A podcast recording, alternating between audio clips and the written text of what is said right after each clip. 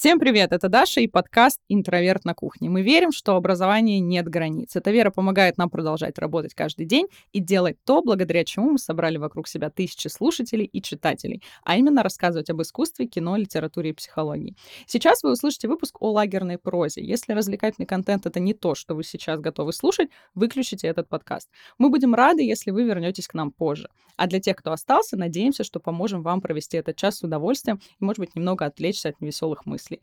А если вы хотите поддержать наш проект или глубже изучить тему по литературе, то мы открыли подписку на все наши курсы. Оформите ее на сайте 7 дней за 1 рубль, чтобы попробовать, и всего 299 рублей за месяц до конца апреля. Это как Netflix, только с сотнями часов образовательных курсов, доступных на вашем компьютере и телефоне.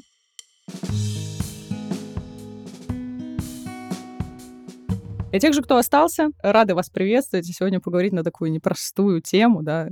У нас, конечно, подкаст — это всегда такой формат совмещения образования с развлечением. Не знаю сегодня, насколько у нас получится именно развлекательный подкаст, но всегда да, это такой... мне нравится, что у тебя второй раз лагерная литература идет рядом с развлечением. С развлечением. Это такой, знаешь, экстрим туризм. Здесь да? больше, знаете ли, не про тему, а больше про наш формат, потому что мы всегда как будто бы разговариваем с друзьями на кухне, а где еще, как не на кухне, можно поговорить о лагерной, лагерной прозе, прозе, потому что, да, в каких-то других, возможно, а, местах про это говорить менее безопасно. Я сегодня в студии здесь не одна. Сегодня с нами прекрасный наш Саша, а, лектор наш, который записывал нам курсы даже. Я думаю, что многие из вас его знают либо по лекциям, либо по постоянному участию в подкасте. Саш, привет. Расскажи немного о себе да, для тех, кто еще не знает. голос Саши.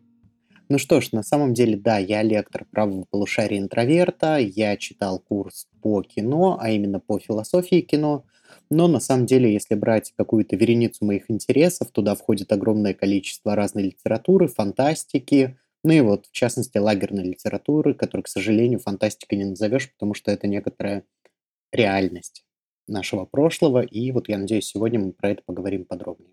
И с нами, конечно же, Катя, наш прекрасный лектор по литературе. Привет, Катя. Всем привет. Ты можешь начинать перечислять свои регалии. Все бесконечно это список, знаете ли, о том, что вот исследователь таких-то вопросов, тара-тара-та. Ну, я постараюсь все таки сегодня сократить, чтобы мы поскорее перешли к животрепещущей теме. Действительно, я Катя, действительно, я лектор по литературе в правом полушарии интроверта, а, филолог, литературовед, занимаюсь русской и зарубежной классикой, 19-20 век. Это моя сфера научных интересов. И также мне нравится заниматься компаративистикой, сравнивать, что было у нас, что было в зарубежной литературе, как это все соотносится и так далее. Это заходит сразу с козырей. Ну давайте, раз у нас такая э, тема прекрасная, интересная, и как правильно отметили мои коллеги, действительно животрепещущая, э, давайте уже, наконец, перейдем к нашему предмету разговора. Вообще понятие, да, лагерной прозы в таком обывательском, что ли, да, в обыденном нашем таком понимании, представлении всегда ассоциируется, ну, с рядом таких авторов, да, что мы сразу вспоминаем там Солженицына, кто-то, может быть, еще вспомнит Шаламова. А, я сегодня буду скорее с таких с позиций человека, который не совсем глубоко в теме, то есть я читала, как э, многие из нас эти произведения, но я никогда не занималась конкретно там анализом, изучением э, этого пласта. Я буду скорее говорить, может быть, о какой-то именно культуре, которая возникает вокруг всех этих тем. А, поэтому хочется небольшую такую справку да, небольшую какую-то такую, небольшое пояснение, я думаю, что Катя, наверное, сможет нам его дать, откуда вообще появляется лагерная проза, Является ли это феноменом чисто 20 века в русской культуре, или, может быть, она появилась как-то раньше? Откуда вообще вот эти истоки лагерной прозы возникают? Ну, на самом деле, конечно, мало что, то, что было в 20 веке, принадлежит, собственно, 20 веку. Лагерная проза ассоциируется с э, советским периодом, но XIX век уже дает неплохой такой базис для развития этой литературной традиции, потому что первыми политическими заключенными такой масштабной традицией, которая на литературу напрямую влияет, были декабристы. Мало кто сегодня знает, но даже «Война и мир» рождается из рефлексии над э, декабристским процессом. То есть это были первые, первая интеллигенция, которая переселилась куда-то не по своей воле, и дальше, собственно, они продолжили образовывать Сибирь, развивать Сибирь, а потом кто-то вернулся, кто-то не вернулся, на самом деле, даже некоторые по своей воле остались там. А, и в связи с этим, конечно, тексты о декабристах, они плотно входят в русскую культуру. Далее у нас Достоевский, тоже, собственно, человек, который побывал в лагерях, посмотрел и много чего интересного написал. То есть он осмыслял свое э, пребывание там, в омских лагерях. Знаменитые записки из э, Мертвого дома, например, рождаются из этого опыта. А, Толстой с его романом «Воскресенье». Это нечто очень странное, очень неправдоподобное на самом деле. То есть тема э, заключения, тема этапа там звучит отчетливо, звучит напрямую, но все это в таких немножко утопических красках, про гуманизм, про знакомство с ближним, про раскрытие лучшего в себе, про социальную несправедливость и как эта социальная несправедливость развивается к концу XIX века и что можно с этим сделать. Ну, на самом деле, не знаю, если вы читали роман «Воскресенье», читали? Мгм. Помните, насколько это... Я, кстати, нет. А, нет, не читал?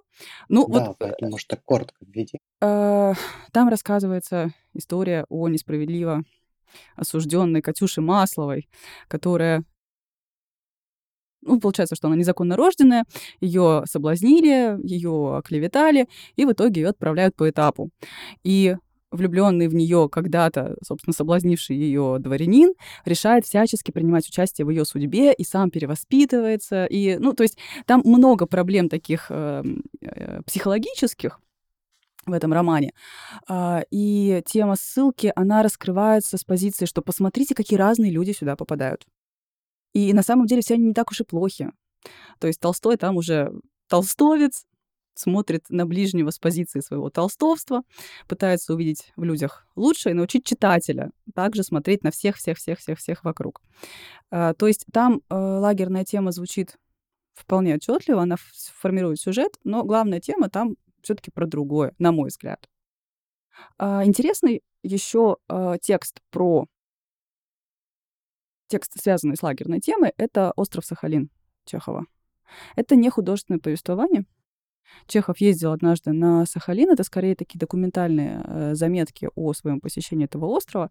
И надо заметить, в начале 20 века Сахалин был действительно страшным местом, потому что туда в основном ссылали э, уголовников, тех, с кем лучше не соприкасаться вообще в реальной действительности. И лагеря эти представляли из себя...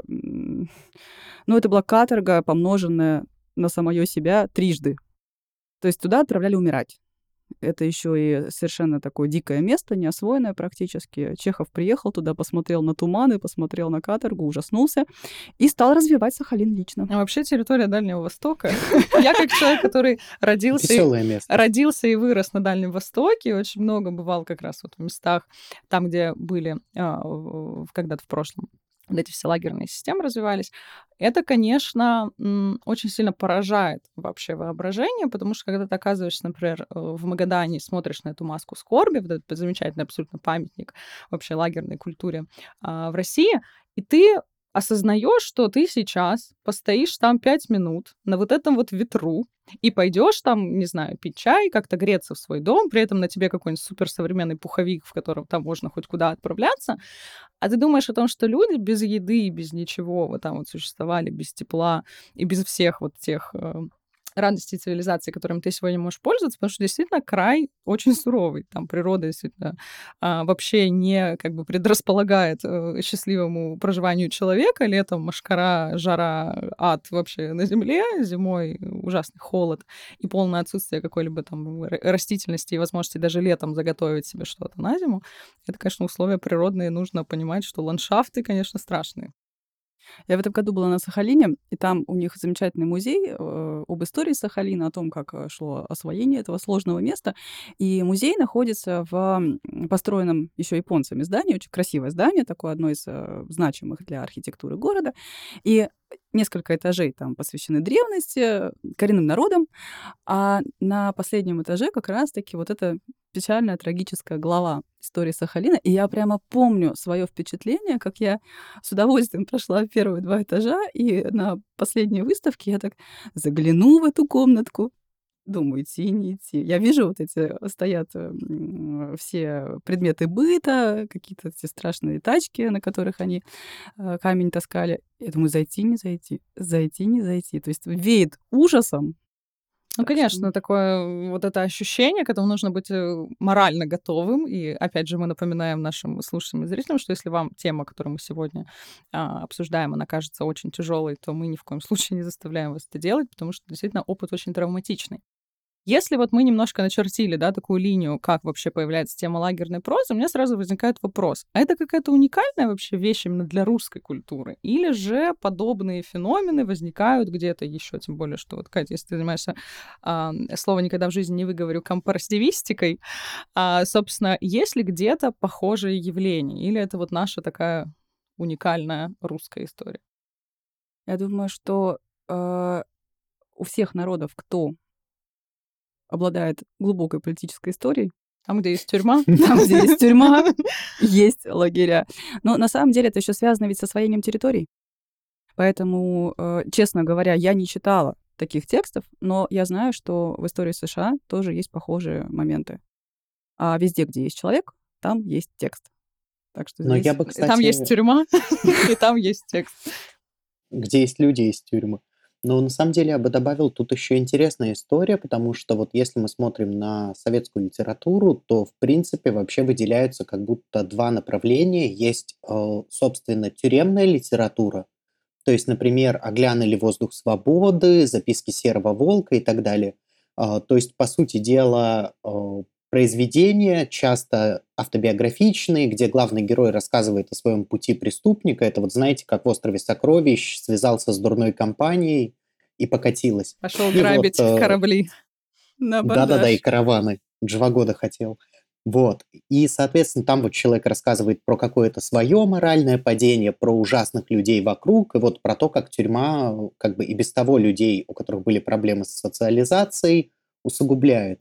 И одновременно с этим существует лагерная литература. И вот если подумать, то в лагерной литературе всегда почти у всех авторов, мне кажется, есть такое очень четкое противопоставление себя как репрессированных, как людей, которые, а, особенно в контексте их собственного восприятия в 30-е годы оказались отправлены в тюрьму совершенно ни за что, то есть э, это такая общий момент рефлексии почти всех персонажей лагерной литературы, некоторое непонимание причин, по которым они здесь оказались. И эти люди зачастую противопоставляют себя уголовникам, то есть э, даже возникает вот эта вот история про уголовников и как их издевательски воспри... Э, называют репрессированных, там учителя или политические. И вот эти две группы существуют как будто бы не смешиваясь между собой. А, то есть, мне кажется, вот лагерная литература именно поэтому специфична. Чтобы ее найти, нам нужно будет пройти по странам, где был такой а, большой механизм политических репрессий, где люди как бы концентрировались а, в тюрьмах по именно своим политическим убеждениям и выстраивали свою идентичность на контрасте с уголовными преступниками. Мне кажется, сюда еще могут примыкать произведения, где а, есть тема невинно осужденных в силу каких-то политических причин. Вспоминается роман «Отверженный», кстати. А, Гюго, потому что главный герой там а, бывший каторжанин. И история идет именно сначала нравственного падения и мытарств, которые он на каторге переживает, а потом преобразование вот этого душевного, духовного, и полной трансформации героя. На этом строится сюжет, на самом деле. Изначально. Здесь явно, да, есть две линии, что, с одной стороны, есть криминальная культура, которая, скажем, ну, скажу грубо, но в эту тюрьму как бы стремится. То есть это, по сути, ее такая естественная среда обитания. И все таки все эти люди, которые оказываются там, ну, совсем не по своей воле, в силу каких-то таких вот а, политических и прочих обстоятельств. И вот здесь, кстати, мне кажется, очень интересный мой любимый пример про Дмитрия Сергеевича Лихачева. Его все знают как филолога, культуролога, такой человек, ну просто вот интеллигент, светоч и так далее. И мы смотрим его библиографию, и там замечаем письма о добром и прекрасном, как человек все вот эти темы раскрывает. Всем советую почитать, очень помогает в наши непростые времена. А, и при этом у него история тюремной татуировки. Ну, то есть как бы сразу понятен контекст, что человек явно не из этой именно криминальной культуры, он как исследователь, как культуролог на эти процессы смотрит, потому что смотреть больше особо некуда, приходится как бы сохранять, что для того, чтобы сохранить свой какой-то этот подход, он начинает изучать эти процессы как бы изнутри, и криминальной вот этой группе действительно не примыкает. Мне кажется, это очень интересный культурный процесс, что они не смешиваются, они как будто не ассимилируются, они создают абсолютно две разные вообще парадигмы. И всячески друг от друга еще и отпихиваются потом. Да, еще как бы нет. У нас политически нам не нужны, они не из нашего, да, прекрасного криминального мира. Политически наоборот, мы вот сам по, по воле судьи попали. Вообще, мне кажется, что если переходить уже к такой теме именно э, русской лагерной прозы, а первое имя, которое у большинства людей всплывает как-то в голове, по крайней мере, у меня, как у обычного читателя, это Варлам Шаламов, как бы его колымские рассказы. Я тут поделюсь небольшой такой личной историей, которую я ребятам как-то уже рассказывала, о том, что у нас была прекрасная учительница в, по литературе, которая... Шаламова в школьной программе не было. Но ей, видимо, как-то нравилась эта тема, и она решила нам а, о ней рассказать. Я была буквально там, я не знаю, в классе в пятом, в шестом. Мне абсолютно не стыдно признать, что я была незнакома вообще с этим автором, в принципе, с тем контекстом, в котором он существовал, как и большинство моих одноклассников. И мы на каком-то открытом уроке, она нам рассказывает про вот этот лагерь, мы читаем эти тексты, она об этом говорит практически со слезами на глазах, нас шокируют все эти а, описания, которые у Шаламова есть. И я тогда, и большинство моих одноклассников, мы не понимали, про какой вообще лагерь идет речь. То есть нам казалось, что это некоторый концентрационный лагерь, что это вот военные времена, что это вот пришел какой-то большой враг, да, вот какой-то там кто-то на нас напал.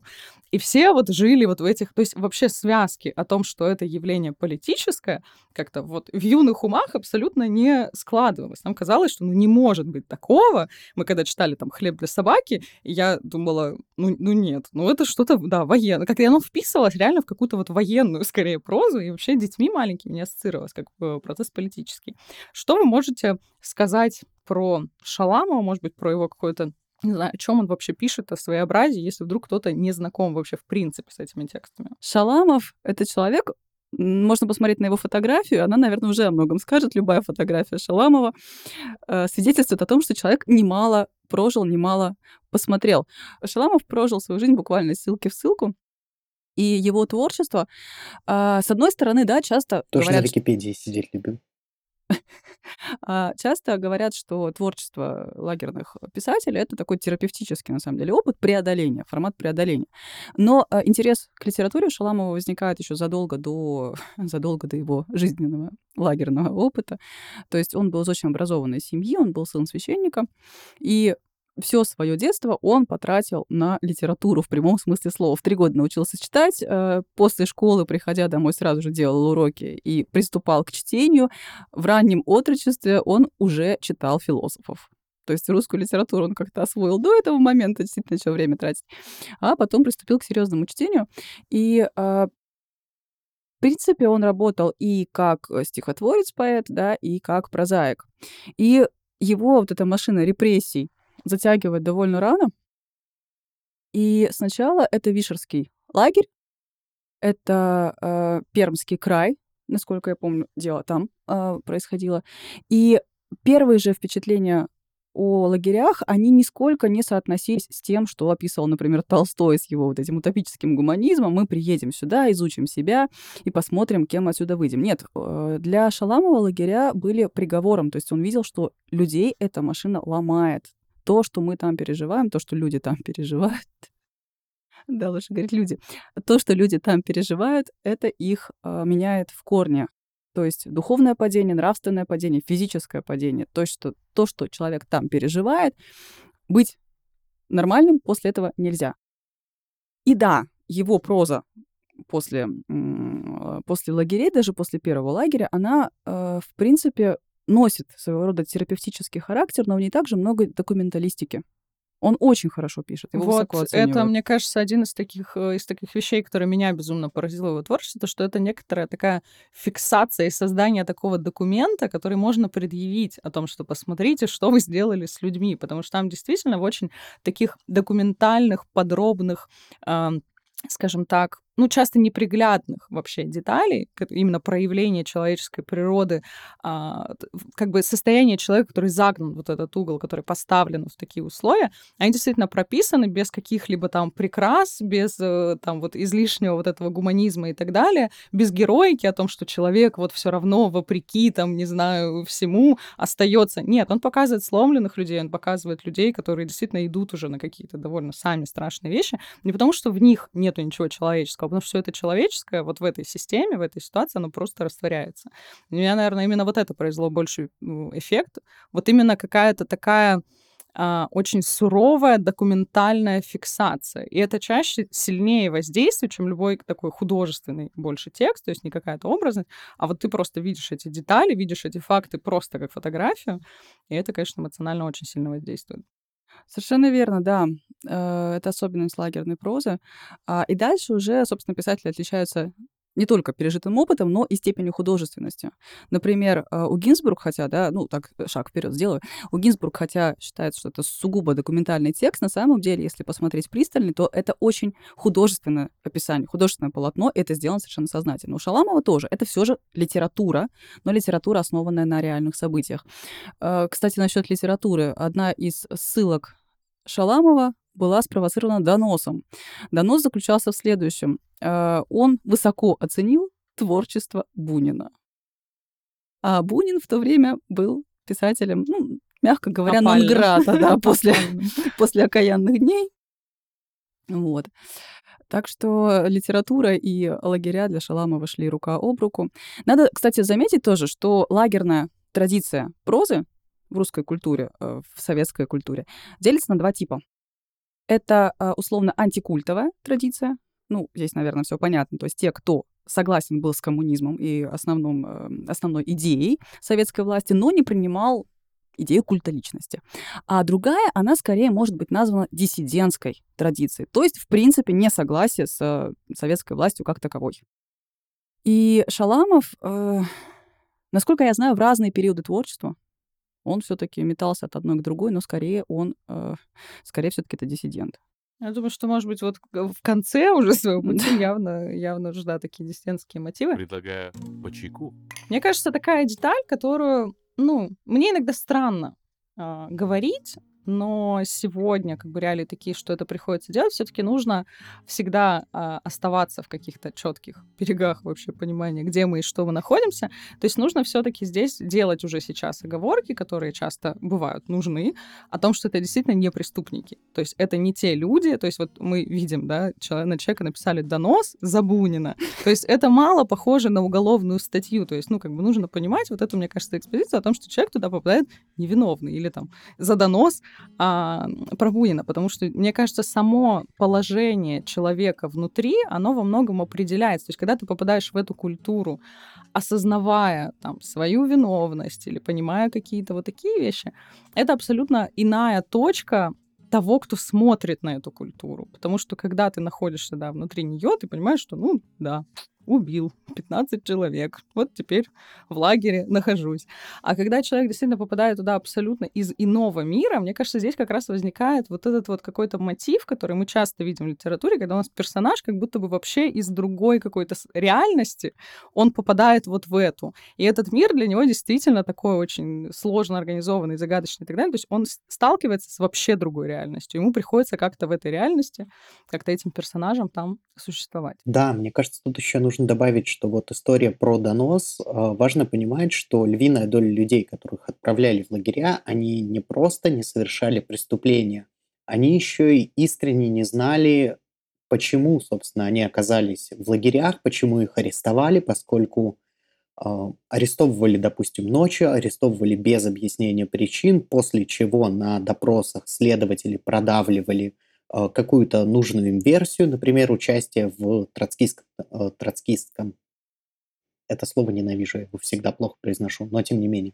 А, в подполье, давайте так, связанном с Троцким, и люди про себя знали, что они вроде бы ничем таким не занимались, и отсюда рождается такое ощущение полного абсурда, поскольку а, действительно, вот э, если ты попадаешь в тюрьму по какому, в результате какого-то уголовного преступления, ты хотя бы знаешь, что привело к этому. То есть ты можешь считать, что а, тебя несправедливо осудили, слишком жестоко осудили, что тебя подставили. Но, тем не менее, у тебя есть какая-то стартовая точка, ты понимаешь, как ты попал в эту институцию.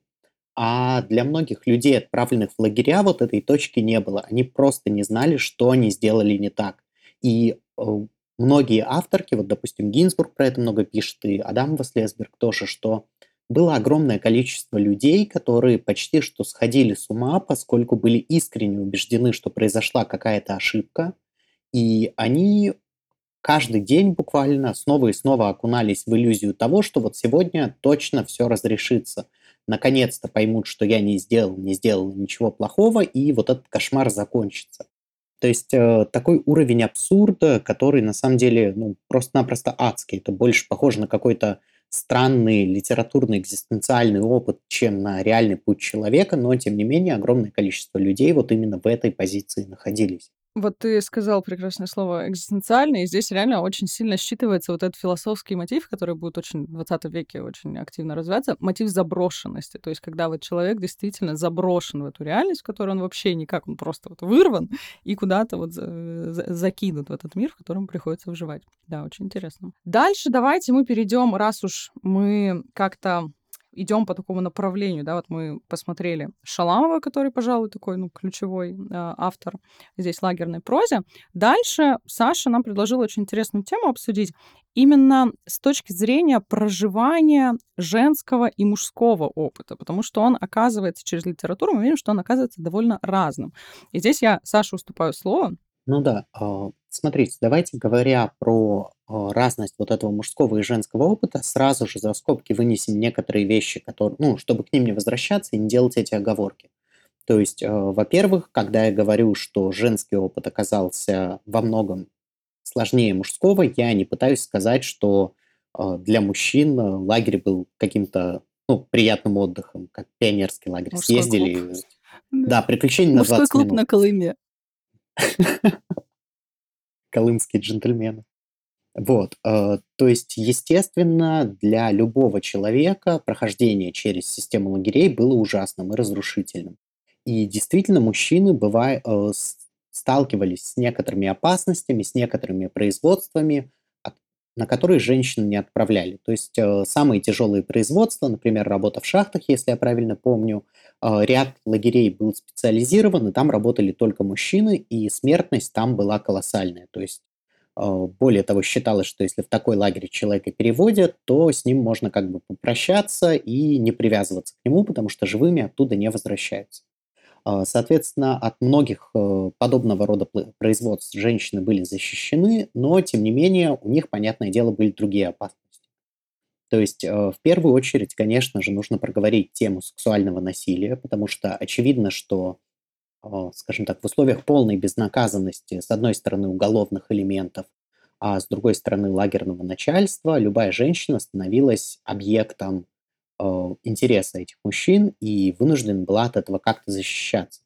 А, Причем, если от каких-то преследований со стороны уголовников э, могли помочь другие лагерники, да и, впрочем, уголовники зачастую игнорировали, принципиально игнорировали политических, поскольку они проходили по какой-то другой категории живых существ для уголовников, а, то вот э, какой-то интерес со стороны лагерного начальства, это был на самом деле очень большой опасностью, потому что, ну, во-первых, представьте себе ситуацию. А, Девушка, становящаяся жертвой подобного внимания, ну, во-первых, вынуждена принять решение, согласиться или отказаться. И нам с наших каких-то очень защищенных, э, свободных позиций, которые позволяют нам вольно морально осуждать кого угодно, кажется, что такой выбор не стоит ни перед кем, но давайте представим, что это выбор, который делает человек, э, который вынужден работать каждый день, либо, вот как Даша упоминала, э, среди машкары, которая просто выедает тебе кожу, либо в температуре минус 40, и при этом питаться, если я правильно помню, 400 граммов хлеба в какой-то момент было суточной нормой, которую выдавали И заключенным. хлеба не из кофейни вот этого нашего прекрасного, да, Да, это что-то, что хлебом можно назвать с такой известной добродушной натяжкой. То есть э, это не то, чтобы питательная еда, и, соответственно, этот выбор становился перед очень многими людьми, и невозможно их осуждать за этот выбор, тем более, что, судя по многим свидетельствам и данным, люди, которые отвечали согласием на какое-то внимание со стороны лагерной верхушки, э, они сами себя потом корили и ломали куда сильнее. То есть э, вот это вот измерение какое-то собственного внутреннего предательства, постоянного осмысления того, на какие компромиссы ты готов или готова пойти, э, конечно же, вот эти вот, э, вопросы перед женщинами становились гораздо сильнее. И при этом тебе же это не гарантирует тотальной безопасности. Ну, в том плане, что да, ты Конечно. можешь пойти там на с какое-то там согласие с совестью и так далее, но при этом настроение человека, то есть ты свою жизнь, там, свое тело, свою душу и все передаешь тотальную власть какому-то человеку еще, как бы ты, а, ты уже находишься вот внутри этой репрессивной машины, и тут ты еще от какого-то конкретного человека, от его там расположения духа, не знаю, еще чего-то, потому что а, ты находишься в прямой постоянной зависимости. Если ты сегодня можешь там как-то, ты можешь соглашаться, но потом у тебя нету никакого вот этого обратного пути. Соответственно, и отказ, понятное дело, это не ситуация, Ну, когда ты говоришь, ой, нет, спасибо, что-то настроения нет, голова болит, я и пойду, да. Нет, это да, и тебе в ответ говорят, ну, понятно, понятно, извини, что побеспокоил. То есть, понятное дело, опять же, отказываясь, ты снова помещаешь себя в ситуацию полной зависимости. То есть самое ужасное здесь, мне кажется, что вот этот вот трудный моральный выбор, а, ни один из вариантов, которые ты можешь выбрать, не гарантирует тебе абсолютно ничего. Выбор без выбора, То да, то есть ты выбираешь да, между, это всегда выбор между двух зол, то есть там как будто бы вот эта а, сфера и область добра абсолютно нивелируется, то есть ее просто не существует, есть только какие-то меньшие зол, из которых ты можешь там в силу обстоятельств выбирать. Опять-таки про выживание, да, мы говорим. Это уже не жизнь никакая, это буквально звериное желание оценить, где будет меньше.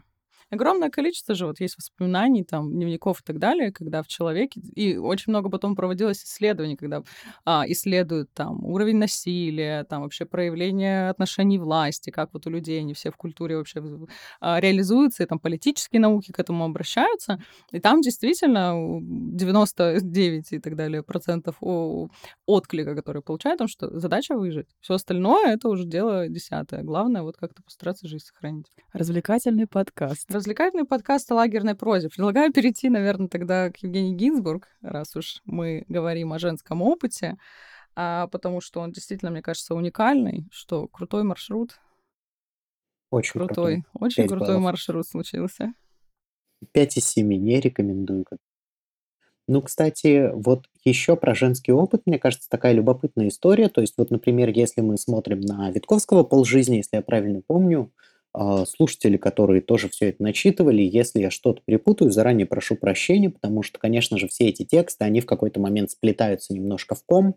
То есть, э, но идея в чем? Вот, э, если я правильно помню, Витковский как раз упоминал, как он, допустим, взаимодействовал там с какими-то уголовниками, а, в какой-то момент его ставили во главе какой-то мини-бригады, которая, если я правильно помню, они на канале имени Москвы работали, но не суть важно. То есть в любом случае его, допустим, ставили в команду к уголовникам, он с ними общался, и в целом он мог делать о них, знаете, какие-то выводы. Вот вроде бы хорошие ребята, хотя там что-то совершили, или напротив какие-то плохие ребята, но тем не менее, что важно – вот э, в лагерном мире Витковского и в лагерном мужском мире э, уголовники могут оказаться вот просто людьми, с которыми ты работаешь. С другой стороны, если мы говорим про женский опыт, то, очевидно, подобная ситуация невозможна. То есть э, никакую девушку не поставят с уголовниками, и уголовники – это такая дополнительная угроза насилия, э, в том числе и сексуального. И, соответственно, как, э, очень любопытно видеть, как даже, знаете, вот э, на территории лагеря, на территории, где нет, казалось бы, безопасных мест, э, маркируются какие-то области, которые оказываются вполне себе безопасными для мужчины, но, очевидно, абсолютно смертельными для женщин. А, То есть это тоже такой был для меня очень странный опыт, пока я читал, вот рефлексировал, поскольку у меня был период в жизни, когда я стал начитывать вот а, каким-то огромным блоком всю лагерную литературу, до которой дотянулся, вот как раз начав с Гинзбург, Как а, ты к потом этому пришел? двигался. Да, я тоже подумала, Что за период в жизни такой у тебя был? Расскажи. опыт. Да, не знаю, лето как-то вспомнилось. Лето Подумал, что Машкара. вот, да-да-да, лето, Машкара, подумал, ой, интересно, а вот я ж Гинзбург давно не перечитывал, надо перечитать. Ну, а потом как-то одно за другим потянулось. А ты, Саш, можешь рассказать немножко вообще про Гинзбург поподробнее, о том, о чем она пишет, как она об этом пишет, для тех, кто, возможно, ну, не знаком, и немножко погрузить в контекст, что это за произведение? Ну что ж, э, «Крутой маршрут» — это автобиография Евгении Гинзбург. По сути дела, это такая очень личная история человека, которого... э, Я вот не помню точно, в каком году она туда попала, В но точно 37-м. 30-й, 37-й, да, она в самый разгар туда попала.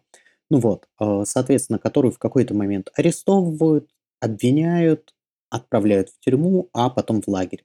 И Гинзбург э, очень, на самом деле, жизнеутверждающе, очень сейчас очень это странно прозвучит, но добродушно описывает свой опыт. Под добродушным я имею в виду, что самое прекрасное, мне кажется, в крутом маршруте, то, что Гинзбург умудрилась не озлобиться, и на протяжении всего текста она показывает совершенно разных людей, а, людей, которые делают различные выборы, э, то есть предают, не предают, помогают, не помогают друг другу, и, в принципе, в ней чувствуется знаете, такой эмоциональный накал человека, который прошел до края и ушел дальше.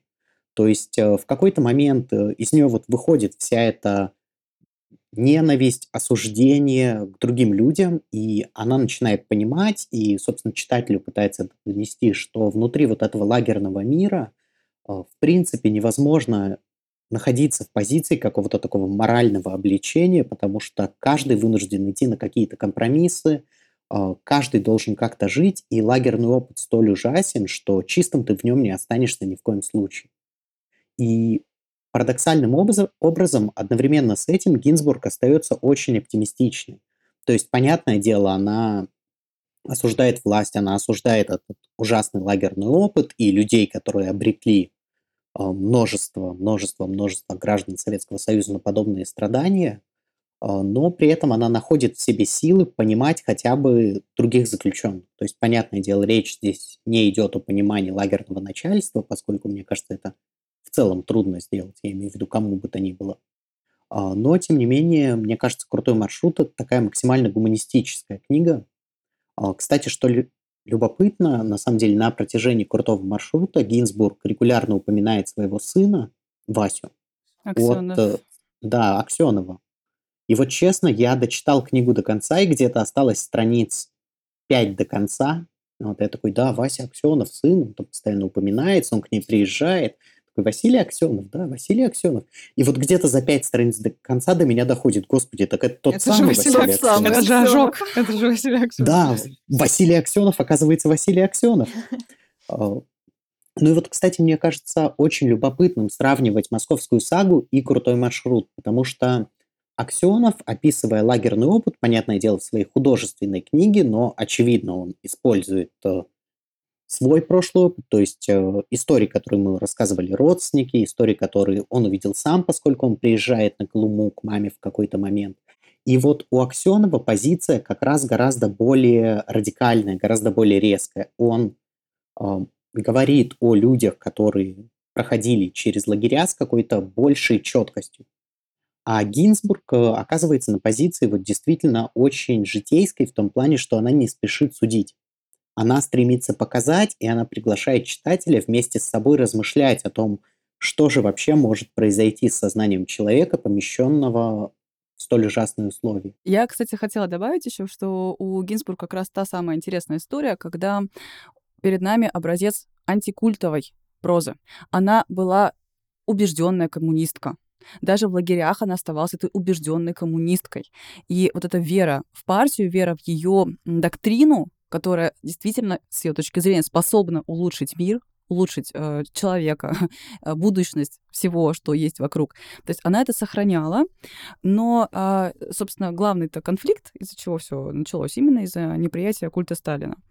И в лагерях и в ее прозе это отражено, она, по сути, в том числе собственный путь анализирует, как ей с этими идеями живется.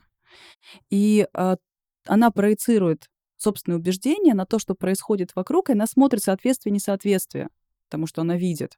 И в результате, на самом деле, э, развенчание советских идей, конечно, не так и не происходит. То есть она до конца остается убежденной э, коммунисткой, но э, осуждение серьезного к режиму она так и не приобрела. То есть она смотрела на людей, на то, что с ними происходило. А, и ее целью, одной из таких художественных э, задач, именно художественных, было не простить всех этих надсмотрщиков, надзирателей, всех, кто ее осудил, но понять мотивы, понять их э, какую-то внутреннюю структуру, как они мыслят, почему они себя так ведут. Вот еще поэтому очень интересно читать крутой маршрут. То есть там психологизация довольно сильна, интересно смотреть э, за ее наблюдениями, интересно за ними следить. Не только за бытом, не только за реалиями, но и за какой-то внутренней составляющей. составляющей героев. А, Саша сказал вещь, которая во мне побудила такой э, вопрос, который, наверное, не связан напрямую с текстами, а связан больше, наверное, в принципе, с какими-то такими общими вещами о том, насколько вообще возможна солидарность в лагере. То есть если Гинзбург, она все равно говорит о том, как вот люди друг с другом взаимодействуют, как они вот в этом быте а, жестоком выживают. Как вам кажется, вот когда человек поставлен в вот такую ситуацию выживания, возможно ли там вообще, видим ли мы какие-то примеры действительно солидарности? Где, где тут предел, когда человек действительно становится человеку-волк таким гопсовским? Вот, кстати, Гинзбург на самом деле очень любопытно на этот вопрос отвечает, как мне кажется, и на самом деле Адамова Слесберг тоже. Тут я, кстати, хочу оговориться, очень важный момент на самом деле. Вот все люди, которые говорят, что там в лагерях проблем не было, это все какие-то перекруты и так далее, а свидетельства, которые у нас есть, они там ложные или что-нибудь еще. Очень любопытно, что большое количество э, лагерной литературы представляет собой такую, знаете, кинематографическую вселенную, как у Марвел. Я имею в виду, что герои, да, герои одних книг появляются в других. Угу. То есть, вот, например, у Гинзбург появляется Слесберг, а Слесберг упоминает о своем знакомстве с Гинзбург. То есть э, мы можем на самом деле при желании, начитав огромное количество текстов, э, встретить вот этих вот э, героев разных произведений друг у друга и таким образом проверять то, что нам рассказывают. То есть на самом деле вот этот огромный корпус лагерной литературы, что у нас есть, позволяет проводить такую, знаете, детективную деятельность и доказывать, что это было, потому что огромное количество несвязанных между собой людей одинаково пересказывают какие-то события. Вот. Но это немножко отход в сторону, а вот касательно вопроса про солидарность, мне кажется, Гинзбург бы сказал на это, что без солидарности люди там не выживают во многом. То есть э, есть такой термин из лагерной литературы «доходяга», э, тот, кто доходит. То есть, по сути дела, так называли человека, который перестает бороться. Ну, еще их называли фитилями, если я правильно помню, то есть что-то, что вот-вот сгорит. Это люди, у которых нет каких-то внутренних ресурсов на то, чтобы продолжать бороться за жизнь. И вот они живут одни, их интересует возможность только поесть, и такие люди на самом деле зачастую погибают очень быстро. А, потому что без какой-то кооперации, без какой-то минимальной помощи выжить в лагере становится в разы труднее. И история лагерных заключенных, политических, я сейчас не говорю про уголовных, это как раз история зачастую кооперации и помощи друг другу. Здесь мы видим столько, опять же, пересекающихся мотивов с тем же концентрационными лагерями, потому что как будто бы все те же вообще, э, скажем, вещи, которые могут поддержать, снова становятся актуальными. Когда мы говорим про концентрационные там э, лагеря, обычно вспоминаем там какой-нибудь Корчика, который говорил о том, что идеологическая основа очень важна. То есть если человек верит в какую-то идею, и нужно сохранять веру, в том числе там религиозную, идейную, любую. И мы как раз на примере Гинзбург, мне кажется, тоже отчасти это видим, когда человек, ну, он идейно не разочаровывается. И вот это, мне кажется, какое-то невероятное проявление стойкости, когда а, часто сейчас возникает спор о том, что идейных людей вообще не бывает. То есть, ну, мне кажется, вот как раз это очень сильно проявляется, когда есть какой-то вот этот внутреннее а, какой-то вот этот фонарь, который перед тобой светит, в котором ты не разочаровался, который не гаснет, действительно люди могут многое, наверное, на себя выносить. Этот опыт мне кажется, и это тоже часто такая фраза, которую говорят э, по поводу лагерной прозы, что это как будто невозможно описать извне, что это очень сложно, не имея самого этого опыта, как-то попытаться его зафиксировать и осмыслить. Я думаю, что, по крайней мере, те люди, которых это как-то касалось, то есть если это вот типа люди, которые там а, существуют как-то рядом, вот там аксионов и так далее, то есть ну, это какие-то члены семей, а, сложно описать этот опыт. Но с другой стороны, а кого в Советском Союзе никаким образом не коснулся лагерный опыт? Ну что, бахнем чайку? И так как уж мы заговорили о Евгении Гинзбург, упомянули Васю Аксенова, конечно, хочется Василия Аксенова, уже писателя, уже не маленького мальчика, героя произведений, а, тоже упомянуть, о чем пишет он, потому что он как раз вот это та позиция, о которой мы говорим, что как бы вроде бы снаружи, то есть, ну, человек все-таки пишет о том, а, как он увидел, вот когда он там приезжает в Магадан, да. и как он все вот эти события фиксирует. То есть, что вот здесь, какой взгляд мы видим именно уже ребенка то есть ребенка, выращенного вот этим вот уже, вот этой системой. У него, у Васи Аксенова, страшная история заключается в том, что его уже забрали в детдом после того, как родители были репрессированы. Для родителей заключенных, причем, то есть это были отдельные дома, тоже не обычный детдом для всех, а вот для, для детей родителей заключенных. То есть, да, он, получается, с самого самой ранней юности, с отрочества, да, он живет э, в этом контексте, при этом в нем самом не находясь, то есть по касательной. Вот я как бы к нему принадлежу, но сам я не лагерный ребенок. И у него история очень интересная, я имею в виду творческая история, потому что в его прозе объединяются и такая внешняя документалистика, то есть осмысление опыта своей семьи, из первых уст, безусловно, то есть от э, матери в первую очередь. С другой стороны, здесь уже подключается такая эпическая традиция русской литературы, когда хочется посмотреть на нескольких поколениях, как идея может развиваться, как она преломляется и как она меняет, э, собственно, человека. Э, это и кроме того, он изначально, видимо, в силу личного опыта, занимает такую позицию деидеало... Так, мое слово любимое он изначально занимает позицию деидеологизации. То есть ему хочется свою прозу сделать сугубо художественной и чистой от каких бы то ни было вот этих дискурсов. Э, да, это у нас на филфаке дискурс, а на а философском а дискурс. Вот, собственно, пытается ее рефлексия, рефлексия. Мы тут с Соней тоже с психологом все мы пытались выяснить. Вот, поэтому, да, когда читаешь Аксенова, создается впечатление, что это хорошая такая добротная художественная литература. И э, вместе с тем, эта художественность, она, на мой взгляд, она не перетягивает на себя внимание по сравнению все-таки с содержанием. Но что мне нравится, что это не чернушность. Угу. То есть у него вот такая очень проза приятная. Она, с одной стороны, э, такая советская, хорошо выдержанная, с другой стороны, там и классичность есть, и вот эти трагические, тревожащие темы. Но поскольку он действительно хотел быть свободным писателем от любых каких-то вот этих э, догматических моментов, не знаю, как вам кажется, получилось у него, не получилось?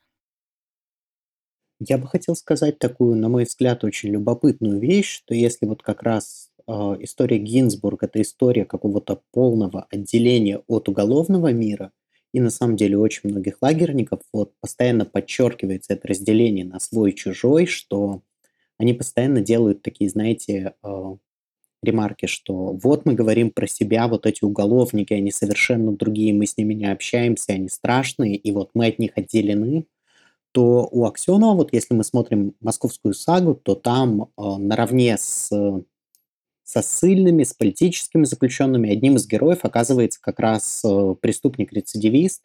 И как раз, э, мне кажется, вот это вот э, помещение в колымский контекст Аксенова, когда он был еще очень маленьким, и, по сути, без вот этого идеологического заряда, который был у Гинзбург, оно позволяет ухватить колымскую систему в целом. То есть он понимает, что там есть разные люди, политические и уголовные, но при этом видит, что они вынуждены существовать в одной системе, и для него как раз и те, и другие вместе создают вот эту вот атмосферу лагеря. То есть у него как будто бы у меня возникло какое-то такое ощущение, что как будто бы взгляд человека изнутри более эмоционально как-то заряжен, именно вот идейно.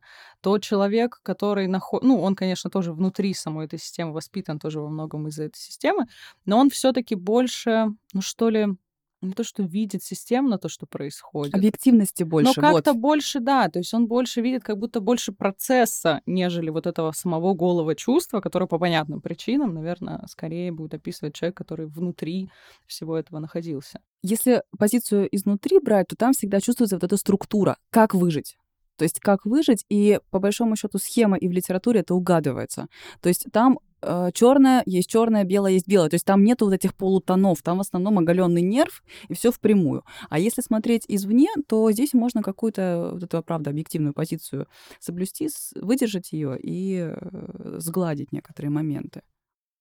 Аксенов, мне кажется, да, во-первых, такой еще вот именно своей художественностью, то, что Катя сказала, отличается во многом, потому что здесь мы уже действительно видим все это художественные тексты, о которых мы сегодня говорим, но здесь уже какая-то вот это а, для меня, как для читателя, который в литературе именно с точки зрения теории не разбирается, оно все равно сильно отличается вот по какому-то сюжетному наполнению и так далее. Предлагаю по чайку.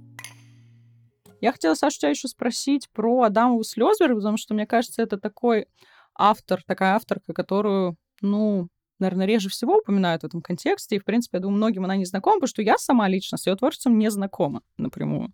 Может быть, ты нас чуть-чуть просветишь по поводу того, кто это и о чем она писала? Ну вот на самом деле, на мой взгляд, отчасти Адамова Слёсберг, она во многом как будто бы даже интереснее Гинзбург лично для меня была. А, потому что вот парадоксальным образом ее маршрут оказался как-то более крутым, чем у Гинзбург. То есть, э, если я правильно помню, она тоже была арестована а, в 30-е годы, в 36-м. И сначала ее отправили, господи, в Лубянскую тюрьму, потом ее отправили на Соловки, потом ее отправили на Колыму, а потом ее, по-моему, после войны... Путь русской женщины. Да-да-да, так это еще не все.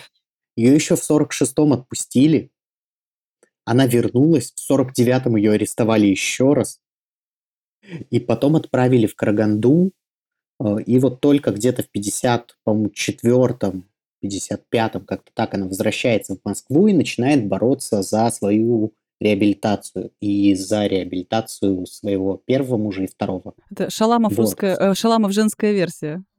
Ну, как бы да. И на самом деле вот она, мне кажется, во многом поэтому интереснее. Во-первых, потому что на меня огромное впечатление произвела как раз даже не сколько лагерная часть ее прозы, сколько проза тюремная, когда она находилась в самой тюрьме, а, поскольку это такой ужасный опыт человека, которого не просто контролируют, как в лагере. То есть если лагерная система – это пусть и иллюзорная, но попытка, казалось бы, извлечь из заключенных какую-то пользу, пользу очень спорную, понятное дело, потому что умирающие от голода люди не то чтобы наработают хорошо. А, то нахождение вот в этой тюрьме – это еще более сильный опыт бессмысленности, потому что там их буквально не сводят до состояния каких-то существующих организмов. Вот есть камера, ты в ней сидишь, и ее воспоминания про тюремное заключение произвели на меня вообще какое-то огромное, очень мощное впечатление, поэтому, а, честно говоря, даже если вот людям, которые не знакомы с этой литературой, я бы посоветовал начать именно с Адамовой Слезберг, то есть она мне кажется, мощнее Гинзбург намного. Вот Саша открыл Написано. для нас нового автора. Пойдем все знакомиться, потому что я, правда, не читала. Я, то есть я так слышала где-то фамилию, но не была знакома. А вот с кем точно и с чем, с каким произведением, наверное, точно знакомы более-менее, которая прогремела, нашумела, и в том числе из-за сериала Чулпан Хаматова, это, конечно же, Зулиха открывает глаза э, Гузель Яхиной. Я думаю, что многие с этим текстом знакомы, либо, по крайней мере, что-то о нем слышали. Вот здесь у меня до сих пор какое-то сложное отношение с этим текстом. То есть я как-то до сих пор вот в стане неопределившихся. То есть, с одной стороны, а, читается невероятно легко в том плане, что увлекательное повествование, все вообще хорошо, то, что часто ценят э, наши читатели, такие обычные читатели, как я. С другой стороны, вот этот вот вопрос отношения тоже к истории, он здесь мне, конечно, кажется немножечко таким сомнительным. Какое у вас впечатление сложилось об этой книге? А, я что помню сразу, то есть я читала ее не так давно, на самом деле, этим летом буквально. Я запомнила, насколько силен там вот этот фольклорный элемент. А, она же татарка, Народный правильно? татарский Да, да, да. Это очень интересно следить. То есть тут еще ведь э, конфликт весь не только в том, что перед нами репрессированные, да, но и э, в национальном вот этом меньшинстве, да, условно говоря. Э, и я, насколько знаю, очень много упреков к этой книге именно в связи с а, трактовкой э, вот этого татарского мира, татарского быта и татарской женщины. А, читается, правда, легко, но некоторые моменты, они потрясают своей... Ну, я скажу так, непонятно, где историчность, переходит в литературность и наоборот. Вот, это как раз и была моя, наверное, главная такая вот э, проблема в том, что я не могла понять, ну, то есть как мне этому сочувствовать, как какому-то документу историческому, или же мне все таки отвлечься от этого и как-то как чисто к литературному произведению относиться. Вот я сопоставлю, может быть, странным покажется такое сравнение. Есть такой автор, его еще фильм и все осветилось по нему сняли, или О, полная Фойер. иллюминация. Джонатан Сафран Фойер. Да, Сафран Говоришь? Фойер, совершенно верно. Он же а, автор книги «Жутко громко, запредельно близко». Это очень попсовый автор, ну, такой в хорошем смысле попсовый автор, но когда а, он пишет, создается впечатление, что его книги полностью оторваны от реальности. То есть эта художественность, она настолько эмоциональна, она настолько пронзительна, а, так что у тебя все сжимается просто до каждой страницы, и там могут быть описаны действительно очень э, тревожащие события, например, наследие Второй мировой войны, наследие концлагерей. Но из-за вот этого элемента, когда тебя уводят в чистую эмоцию, ты не доверяешь тексту.